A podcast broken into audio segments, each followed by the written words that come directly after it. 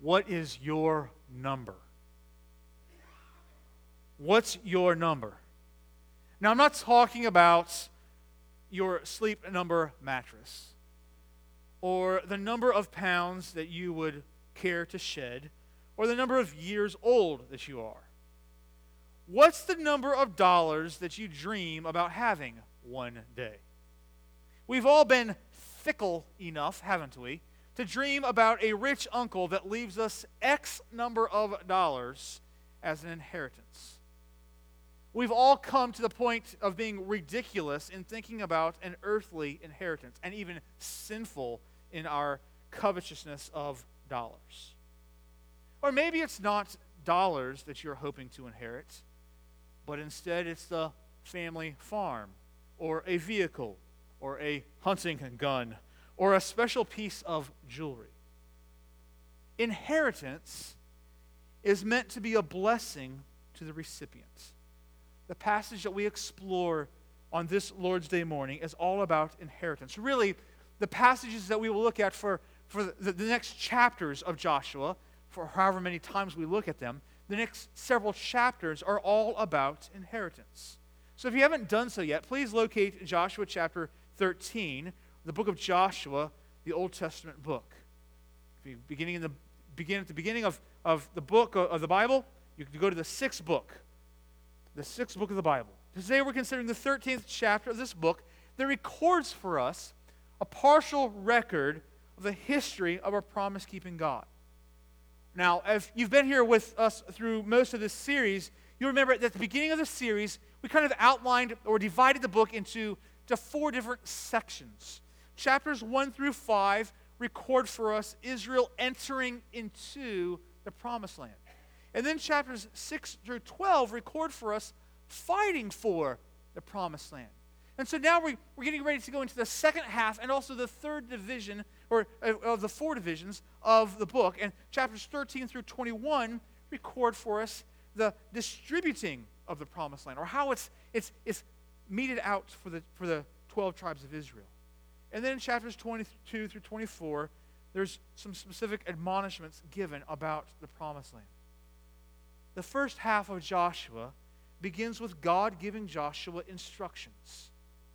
And now, the second half of the book begins with God giving his servant Joshua more instructions. Joshua 13, Joshua 13 begins one of those sections of the Bible that, if we were being honest with one another this morning, you might tend to skim through as you're reading through the scriptures on your annual Bible reading plan. It's filled with names of places that we can't even pronounce. It has details that may potentially even seem boring to us as we read through. The first 12 chapters are full of action, and the second half is full of detail.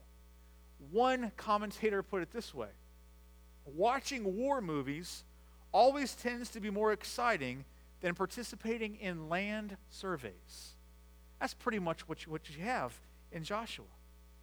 But the key to our appreciation for the second half of Joshua is for us to see the land distribution through the eyes of the Israelites.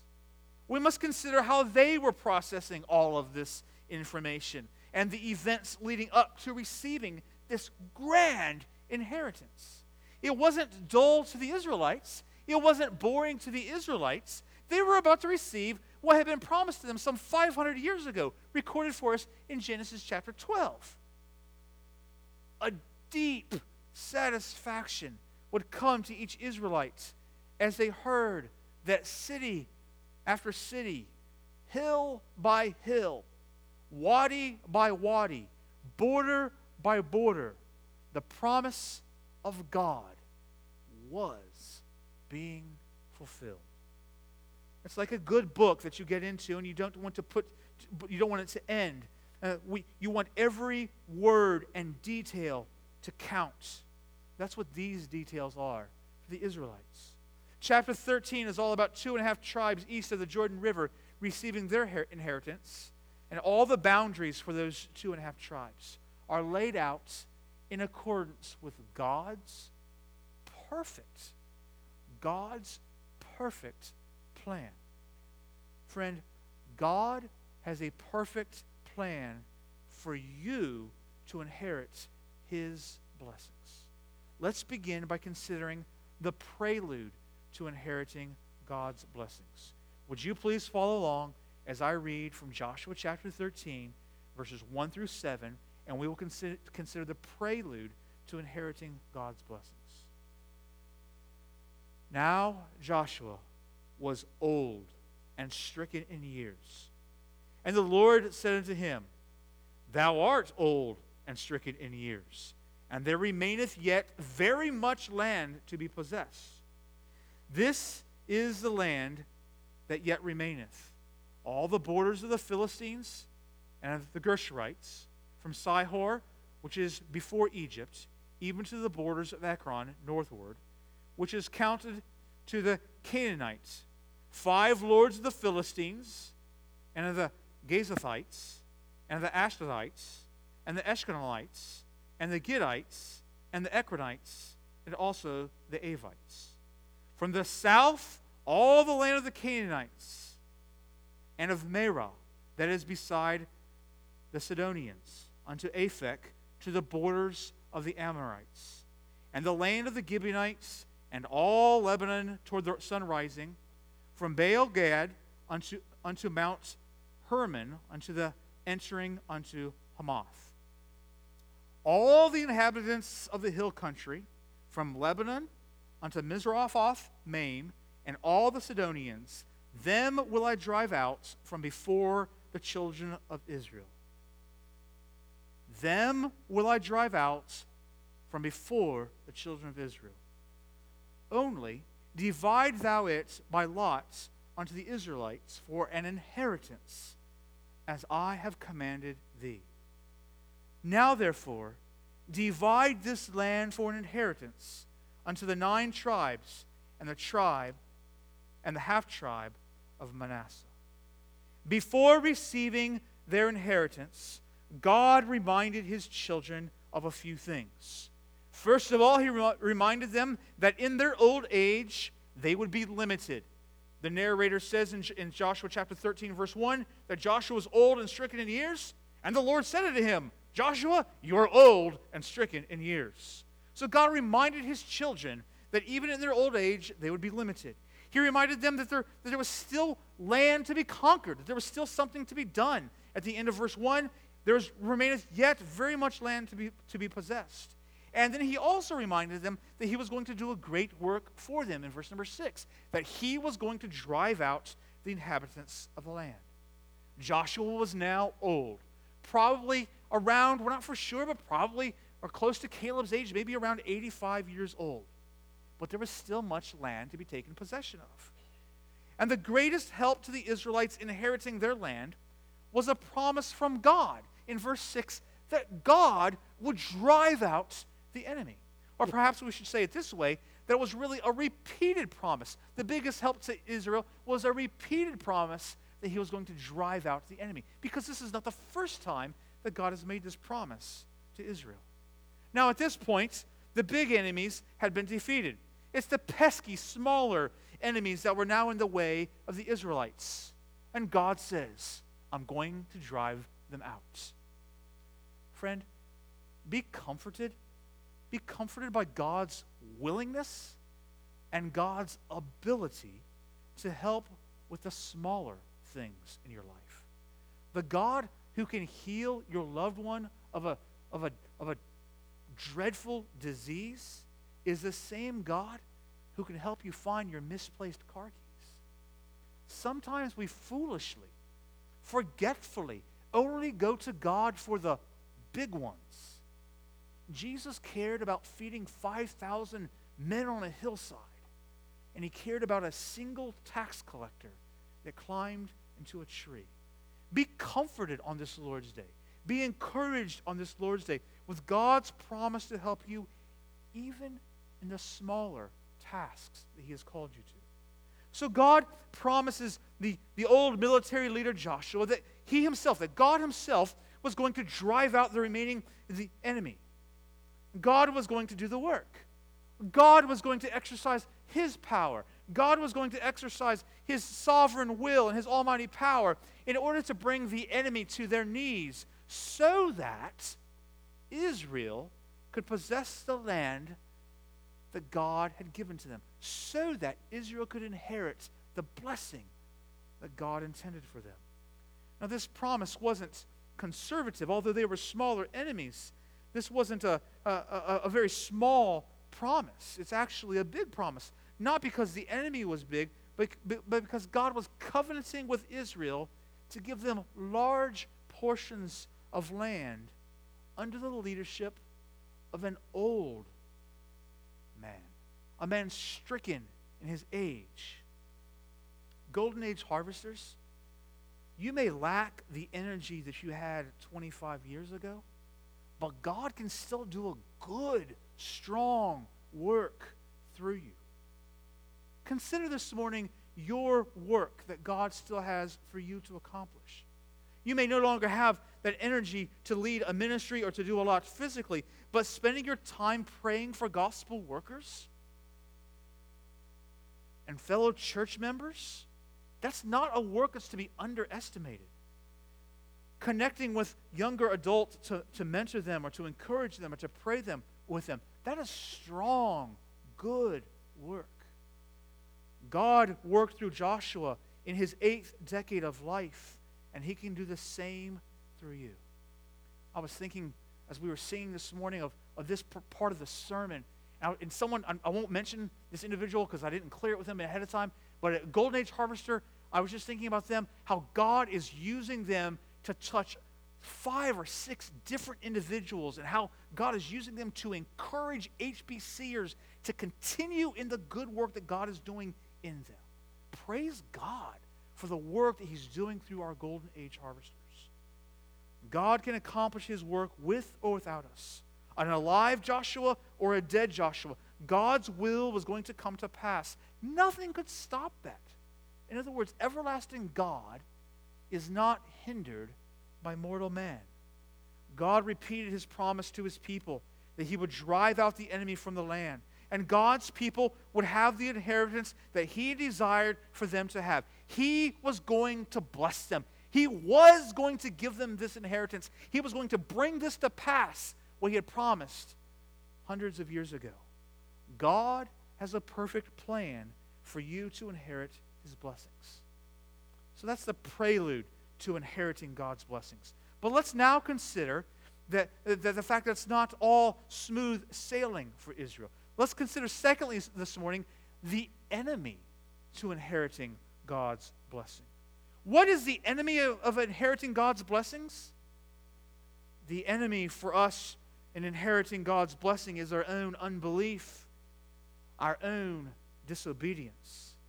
The enemy of our receiving and inheriting God's blessings is our own unbelief, it's our own distrust, it's our own disobedience. Unfortunately, we see Israel making a poor decision in the process of inheriting God's blessings to them. Look down at verse number 13 with me of, of chapter 13. God had been giving them instructions, providing borders for them. And then in verse 13 it says, Nevertheless, the children of Israel expelled not the Gershurites, nor the Maacathites, but the Gershurites and the Maacathites dwell among the Israelites until. The sons of Israel did not dispossess or drive out the Gershurites and the Maacathites. Joshua was only required to allot to the tribe. You remember reading in verse number 6. God says, I will drive them out. You only have to allot the land. So Joshua was required to allot to the tribe their specific inheritance, and the tribes, the individual tribes, were each responsible to go in and to occupy. Their task was to take possession. Each tribe had a responsibility to possess the land that, that was allotted to them. But the sons of Israel did not dispossess or drive out the Gershurites or the Maacathites. The warning to this action of unbelief, the warning to their disobedience, is recorded for us in Deuteronomy. Listen to these words from Deuteronomy chapter 12. When the Lord your God cuts off before you the nations whom you go in to dispossess, and you dispossess them and dwell in their land, take care that you be not ensnared to follow them after they have been destroyed before you, and that you do not inquire about their gods, saying, How did these nations serve their gods, that I also may do the same? You shall not worship the Lord your God in that way, for every abominable thing that the Lord hates, they have done for their gods, for they even burn their sons and their daughters in the fire to their gods. Last Sunday night, Greg Stauffer preached from the book of Deuteronomy. And the challenge that came down to us at the end of the service, through the whole part of Deuteronomy and, and the application at the end, was don't forget about your God. And now in chapter 13, verse number 13, we, we see that the sons of Israel did not dispossess. God had given them the warning, but Israel had failed to remember God's instruction. Now, maybe, if you're reading quickly through the scriptures, maybe this doesn't seem like that big of a deal. But the fact of the matter is, incomplete obedience usually doesn't seem like a big deal. Incomplete obedience usually doesn't seem like that big of a deal. Why? Because incomplete obedience doesn't always bring an immediate crisis.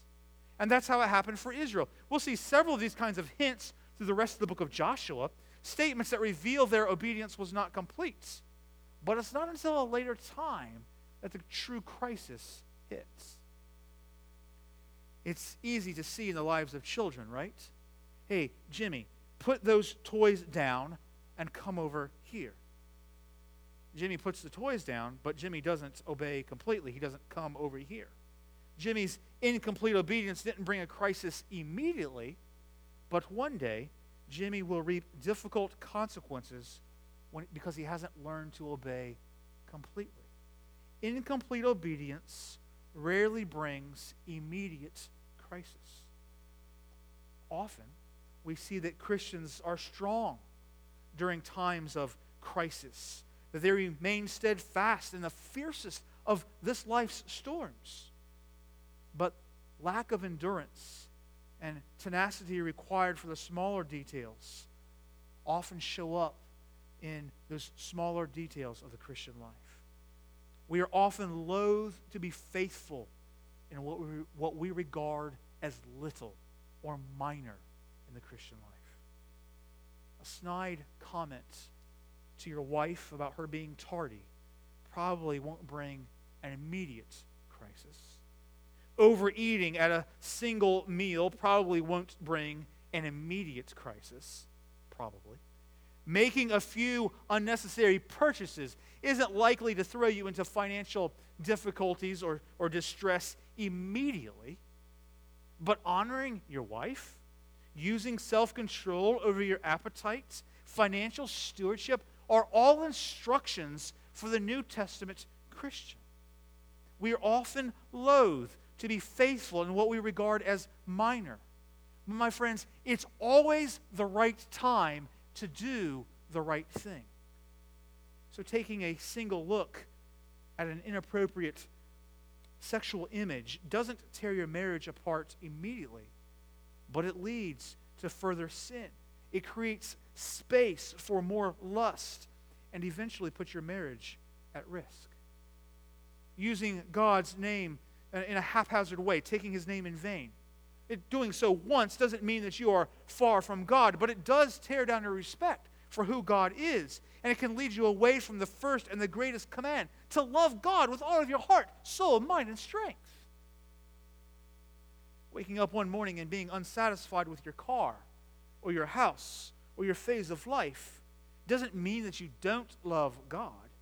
But learning to be content with whatever state you are in is important in your efforts at laying up treasures in heaven where moth and rust does not corrupt. The Apostle James reminds us and warns us let no one say when he is tempted, I am being tempted for God. For God cannot be tempted with evil, For he himself tempts no one, but each person is tempted when he is lured and enticed by his own desire. Then desire, when it has conceived, it gives birth to sin. And sin, when it is fully grown, brings forth death. My friends, chase sin out of your hearts. Don't be content to allow the so called smaller sins or minor sins to take up residence in your life. Be vigilant in your fights against the evil one. Beloved of, of Harvest Bible Church, ask God today to reveal to you ways in which you are not completely obeying Him. Maybe sins of omission or sins that you have committed. Ask God to show you, to convict you of ways in which you are not completely obeying His plan for you. God has given to you His Word that describes what a life uh, that has been transformed by the gospel should look like. Make a choice by God's grace to obey with completion. And this is where we see the tension between God's action and our responsibility. That's, that's the tension that we see throughout the scriptures, throughout the, throughout the whole Bible. Uh, God's responsibility, God's action, and man's responsibility. God had promised Israel, verse 6, that he was going to drive the inhabitants of the land out. But at the same time, Israel was responsible to possess it, to occupy it, to go in and to dispossess the inhabitants. They failed to obey. Their unbelief, their disobedience didn't bring an immediate crisis, but eventually it was problematic for the nation. So, see this morning the negative example of Israel, and then see this morning the positive, the perfect example of Christ. God had a plan for our rescue, a plan that included the death of his one and only Son as payment for the sins that you and I have committed. And God had a plan to raise his Son from the dead and to deliver him from, from death itself. But at the same time, Jesus had to obey. Jesus had to go forward with that plan. And he did. He was tempted in all points as, as we are, yet he never sinned. And then Jesus continued in his obedience. And he was obedient all the way to the point of death, even the death of a cross. Because Jesus was completely obedient. He obeyed in whole the Father's instruction. The blessing of salvation comes to all those that God is drawing to himself all of those who call upon the name of the Lord. Friend, the enemy of inheriting God's blessing is unbelief, it's our own ways of disobedience. If you have gathered with us this morning and you have not yet trusted in Jesus, if you are not currently trusting that Jesus completely obeyed God the Father and that he did this in your place in order that you may be rescued from the penalty of your sin, if that is your situation this morning, then I invite you, I issue to you an invitation to respond to God's gift and to call out to Jesus, to repent and to believe in Christ. Christian, for us, the call from verse 13 is to pursue complete obedience in the Lord. We don't need to obey in order to be, to be saved. We don't need to obey in order to stay saved. Jesus obeyed for us. So we obey out of gratitude for what for our salvation and in order that we may enjoy the full blessing of God on our life. God has a perfect plan for you to inherit his blessing. The enemy of inheriting his blessing is our own unbelief. But now let's thirdly look at the fuel to inheriting God's blessing. In verses number 8 through 33, they are filled with details about boundaries for Reuben and for the tribe of Gad and for the half tribe of Manasseh. Lakes, rivers, valleys, plains, towns, all bunched together in these verses.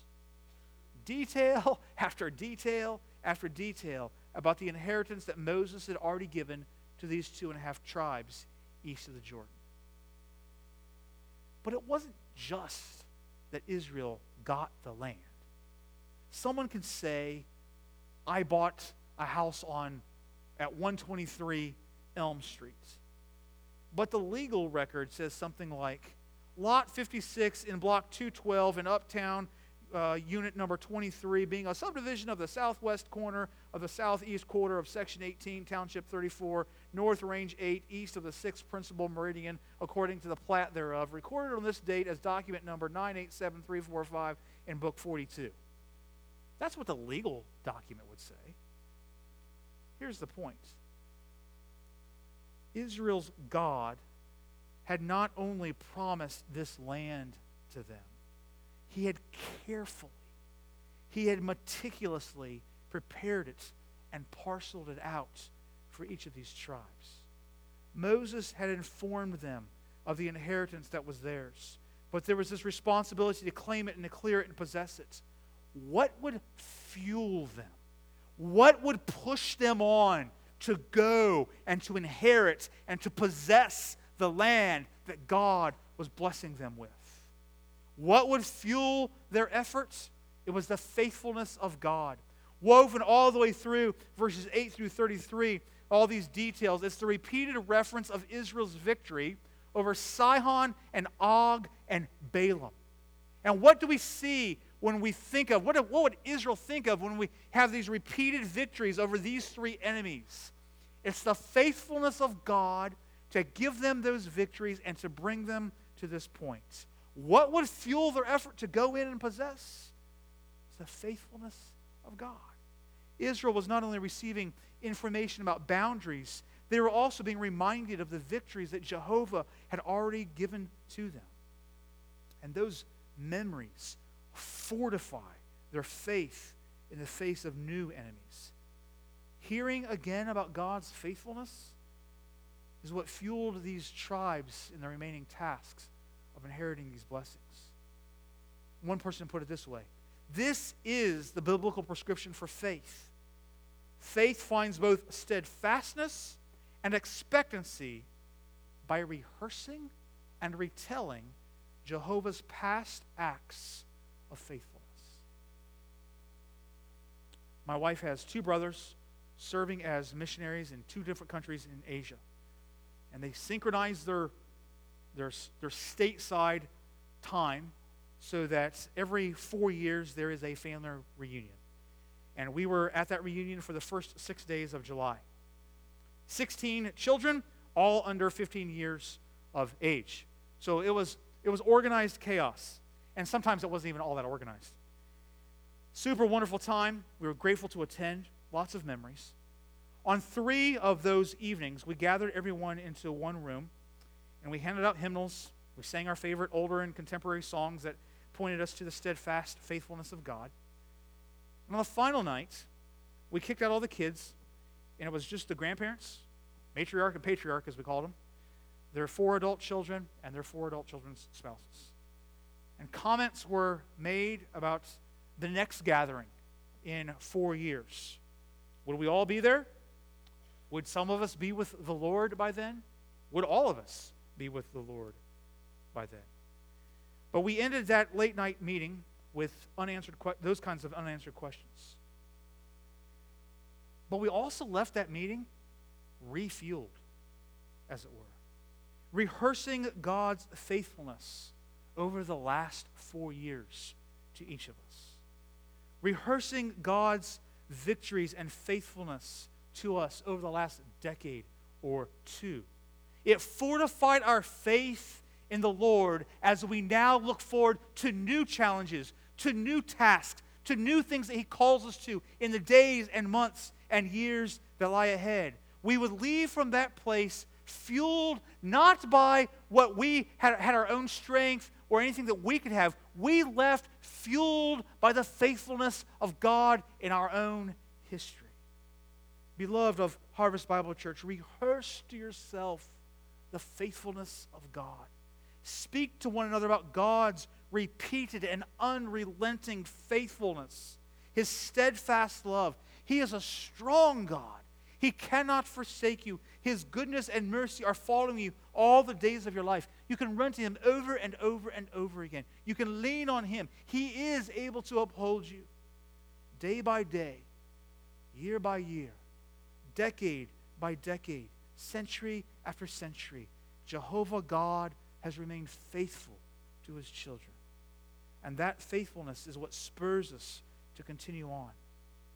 God has a perfect plan for you to inherit his blessings. Incomplete obedience, unbelief, it's the enemy of inheriting God's blessings. Remembering his faithfulness is the fuel to receiving his blessings. But one final note the beauty of inheriting God's blessings. Look at the final, look at verse 14 first. Only, so he's giving all this instruction, all these boundaries to the tribes. Verse 14, only unto the tribe of Levi he gave none inheritance. The sacrifices of the Lord God of Israel made by fire are Levi's inheritance, as he had said unto them. And then the last verse of the chapter, verse number 33 But unto the tribe of Levi Moses gave not any inheritance. The Lord God of Israel was their inheritance, as he said unto them. Levi was the tribe that God had, had designated to serve as priests, to serve the nation by leading in spiritual ceremonies that God had instituted, that he had outlined for them. And Levi would not receive a certain portion of land like all of the other tribes. Instead, they would serve the entire nation. Israel's true inheritance, as it is mentioned here for Levi, was not the land that God had given them. The true inheritance, the beauty of inheriting God's blessing, was God Himself. Psalm 142, verse 5 says, I cry to you, O Lord. You are my refuge, my portion in the land of the living. Psalm 73, verse 26 says, My flesh and my heart may fail, but God is the strength of my heart and my portion forever. Israel did get the land that God promised, but the beauty of the inheritance sees past the gift to the giver. Israel would be wise to never cherish the gift over the giver. Lamentations 3:24 The Lord is my portion says my soul therefore will I hope in him it wasn't the land it was the God who gave them the land when my dad turned 15 years old my grandfather took my dad down to some jewelry store in Galesburg, Illinois, and bought him a 10 karat gold ring with a, a oval black onyx stone in it. When I turned 15, my dad pulled me aside and he gave me this ring that his dad had bought for him on his 15th birthday. Last October, when my son turned 15, I pulled him aside and I gave him this ring that my grandfather had given to my dad and my dad had given to me. Now, I doubt there's too much monetary value to that ring, but nonetheless, it's a treasured inheritance. We do care about the ring. We would hate to lose the ring.